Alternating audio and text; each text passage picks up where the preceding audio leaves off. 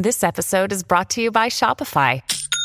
Forget the frustration of picking commerce platforms when you switch your business to Shopify, the global commerce platform that supercharges your selling wherever you sell. With Shopify, you'll harness the same intuitive features, trusted apps, and powerful analytics used by the world's leading brands. Sign up today for your $1 per month trial period at shopify.com slash tech, all lowercase. That's shopify.com slash tech.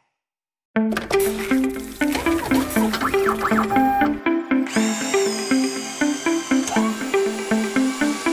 Welcome to OEM Industry Update, a weekly podcast examining the latest news and technology trends impacting product development teams in the heavy duty on and off highway equipment industries. I'm Sarah Jensen, editor of OEM Off Highway, and in this week's episode, I'll be speaking with Eric Alström, president of Danfoss Power Solutions, about the company's recent merger with Eaton Hydraulics. Let's take a listen now. So just to maybe kind of start the conversation, if you could maybe talk about what maybe prompted um, Danfoss to make the acquisition of Eaton's hydraulics business. Yeah, so like in any merger and acquisition um, opportunity, is it's rather opportunistic, and also in this case, you know, it takes two to tango, as we say. Mm-hmm. And so we've been studying um, Eaton Hydraulics for quite some time, and there's been this mutual admiration and respect, I think, on both sides.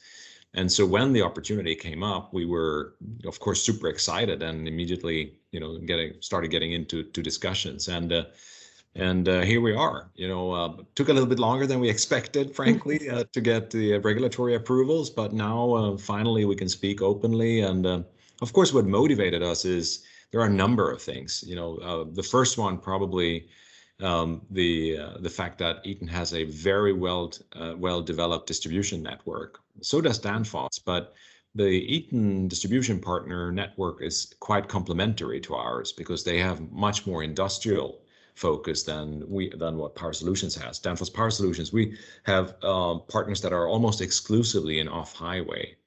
And so this was a, a, a, very important aspect. And the other one, so getting industrial products, of course, in mm. not just channel, but also getting the industrial products in, was the second, uh, I think, really, really exciting uh, asset uh, that we acquired. Mm-hmm. And the third one is fluid conveyance. You know, just like with with industrial products, it's nothing you build from scratch or you know build organically. You got to acquire somebody to get into this, and we've been longing to do this for a long time. And and now we have it, you know, through the acquisition.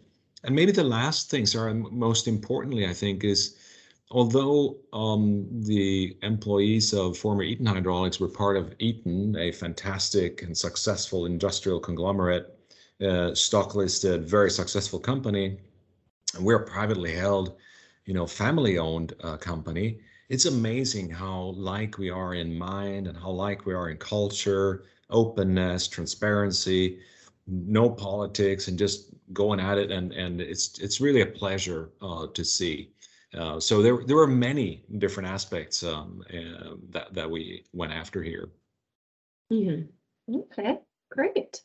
And so i know you, you kind of touched on this a little bit already but maybe what are some of the key benefits of these two companies coming together yeah, so I think from a customer perspective, I mean that that's the you know of course we always think safety first in in any business, but after that we think how can we help our customers become successful, and this uh, profound understanding of applications, so of the machines that end users are using, is something we share with with Eaton Hydraulics or former Eaton Hydraulics, and coming together now in what I would call the new Danfoss Power Solutions, because frankly I want to convey the message to Danfoss Power Solutions employees that they're also leaving the old company behind them and we're building something brand new together. Mm-hmm. And I think, you know, some of these assets that I mentioned before will make our customers quite excited because they will now have a full service, full liner partner who can help them with machines, large or small, in virtually any any uh, location in the world.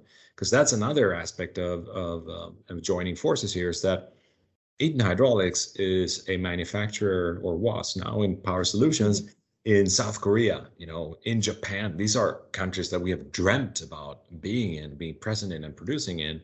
in Mexico too, for instance. And plus we're getting an even greater footprint in the US, in Europe. in South America. And frankly, for Danfoss Power Solutions, this is great news. You know, we hope to be able to get a little bit more floor space because we're out of capacity and we need to invest in new capacity and coming together. This is another great opportunity. And also for our customers, it just means we're going to be full liners pretty much everywhere where they manufacture, if you think about large OEMs, for instance.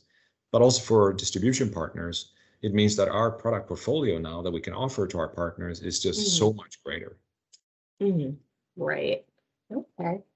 And so are you guys kind of seeing mergers like this becoming more common in the industry, whether that's the fluid power industry itself or just the overall, you know, heavy duty industries you guys serve and maybe how is, are these types of mergers maybe impacting the industry, whether, you know, what positives are there? Are there challenges or potential negatives? or that might not be quite the right word, but like, I guess just kind of how are you guys seeing these kinds of things playing yes, in the market?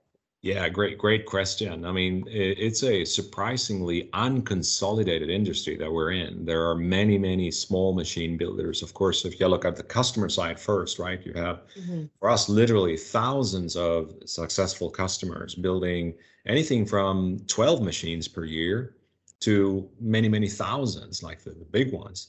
And, and then if you look at the, the supplier landscape with our colleagues in the industry, uh, there are many of us. And um, so consolidation, I think, will occur, um, but probably not of this magnitude, right? Because these are two large companies coming together, you know, about 2 billion euros of revenue, each of us coming together and creating around about 4 billion of revenue and and uh, of course so that is, that is uh, a science that is that is um, quite quite important. But i think you will see more consolidation of smaller and especially specialist uh, uh suppliers. For instance robotics. You know there's a strong interest from large oems to distribution partners to have more uh, robots whether it is um, you know uh, static robots in in manufacturing that are you know basically fixed mm-hmm. or if we're thinking autonomy and having robots out in the field uh, ag solutions and so on there are a lot of startups out there, there are a lot of really smart people out there that are creating you know quite attractive and compelling businesses and we see mm-hmm. that both on the OEM side uh, that they are acquiring these companies but also ourselves right we have many partners now both in robotics, but also in in autonomy. And in fact, we're now you know at the verge of launching serial production autonomous machines um, systems from a from a from Danfoss mm. solution. So so I think you will see a lot of these sort of technology consolidations, and perhaps not so many of the really large ones, because I think the ones that are large in hydraulics today, I think they see it as core. You know, for Danfoss, this is very core what we're doing, and I think that goes for some of our brothers and sisters in the industry as well. Mhm. Okay, great.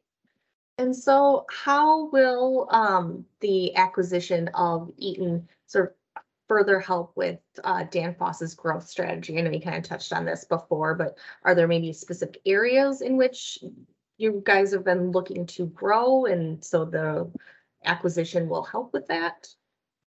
Yeah, great, great question again, Sarah, because of course we're looking at what is our core business. And you know, we are very much into in energy efficient solutions, whether it's in hydraulics or in climate solutions, in our mm-hmm. climate segment, or in our Danfoss drives, which is low voltage drives, making a lot of things much more energy efficient, saving energy, reducing CO2 emissions. This is really important for us in Danfoss. So when we invest, we try to invest in what we consider the core technologies you know, I'm really profoundly making the, the world better. Uh, it, it's it's very important for us. So if you think about the whole environmental piece, now that we are um, have acquired um, uh, Eaton Hydraulics, and we call it a merger because we really see it as two companies coming together to something much greater.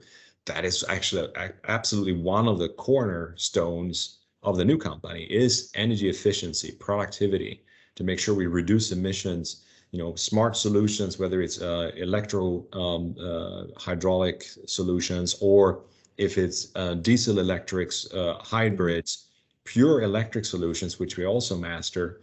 Uh, those are all things that that uh, for Danfoss are important. You know, we we try to invest in things that are creating a better future, uh, mm-hmm. for for mankind, and this is no exception. You know, we believe there is still a lot of potential in making hydraulics more energy efficient, reducing emissions, and mm-hmm. and uh, and simply contributing to to a better outlook for for the world here. So, it, you know, of course, it's also important that it's business wise the right and sound investments, but right. investing in the core is what we're all about in Danfoss, and this is an excellent example of that. Mm-hmm. Right. Okay. And so maybe some of the challenges associated with this type of a merger and you know maybe how are you guys going about addressing those challenges? Yeah i think um, the first challenge is how do we ensure we service our customers as we come together? You know we got to make sure we don't mm-hmm. drop the ball and there's a lot of complex systems that now need to be you know it systems need to be merged.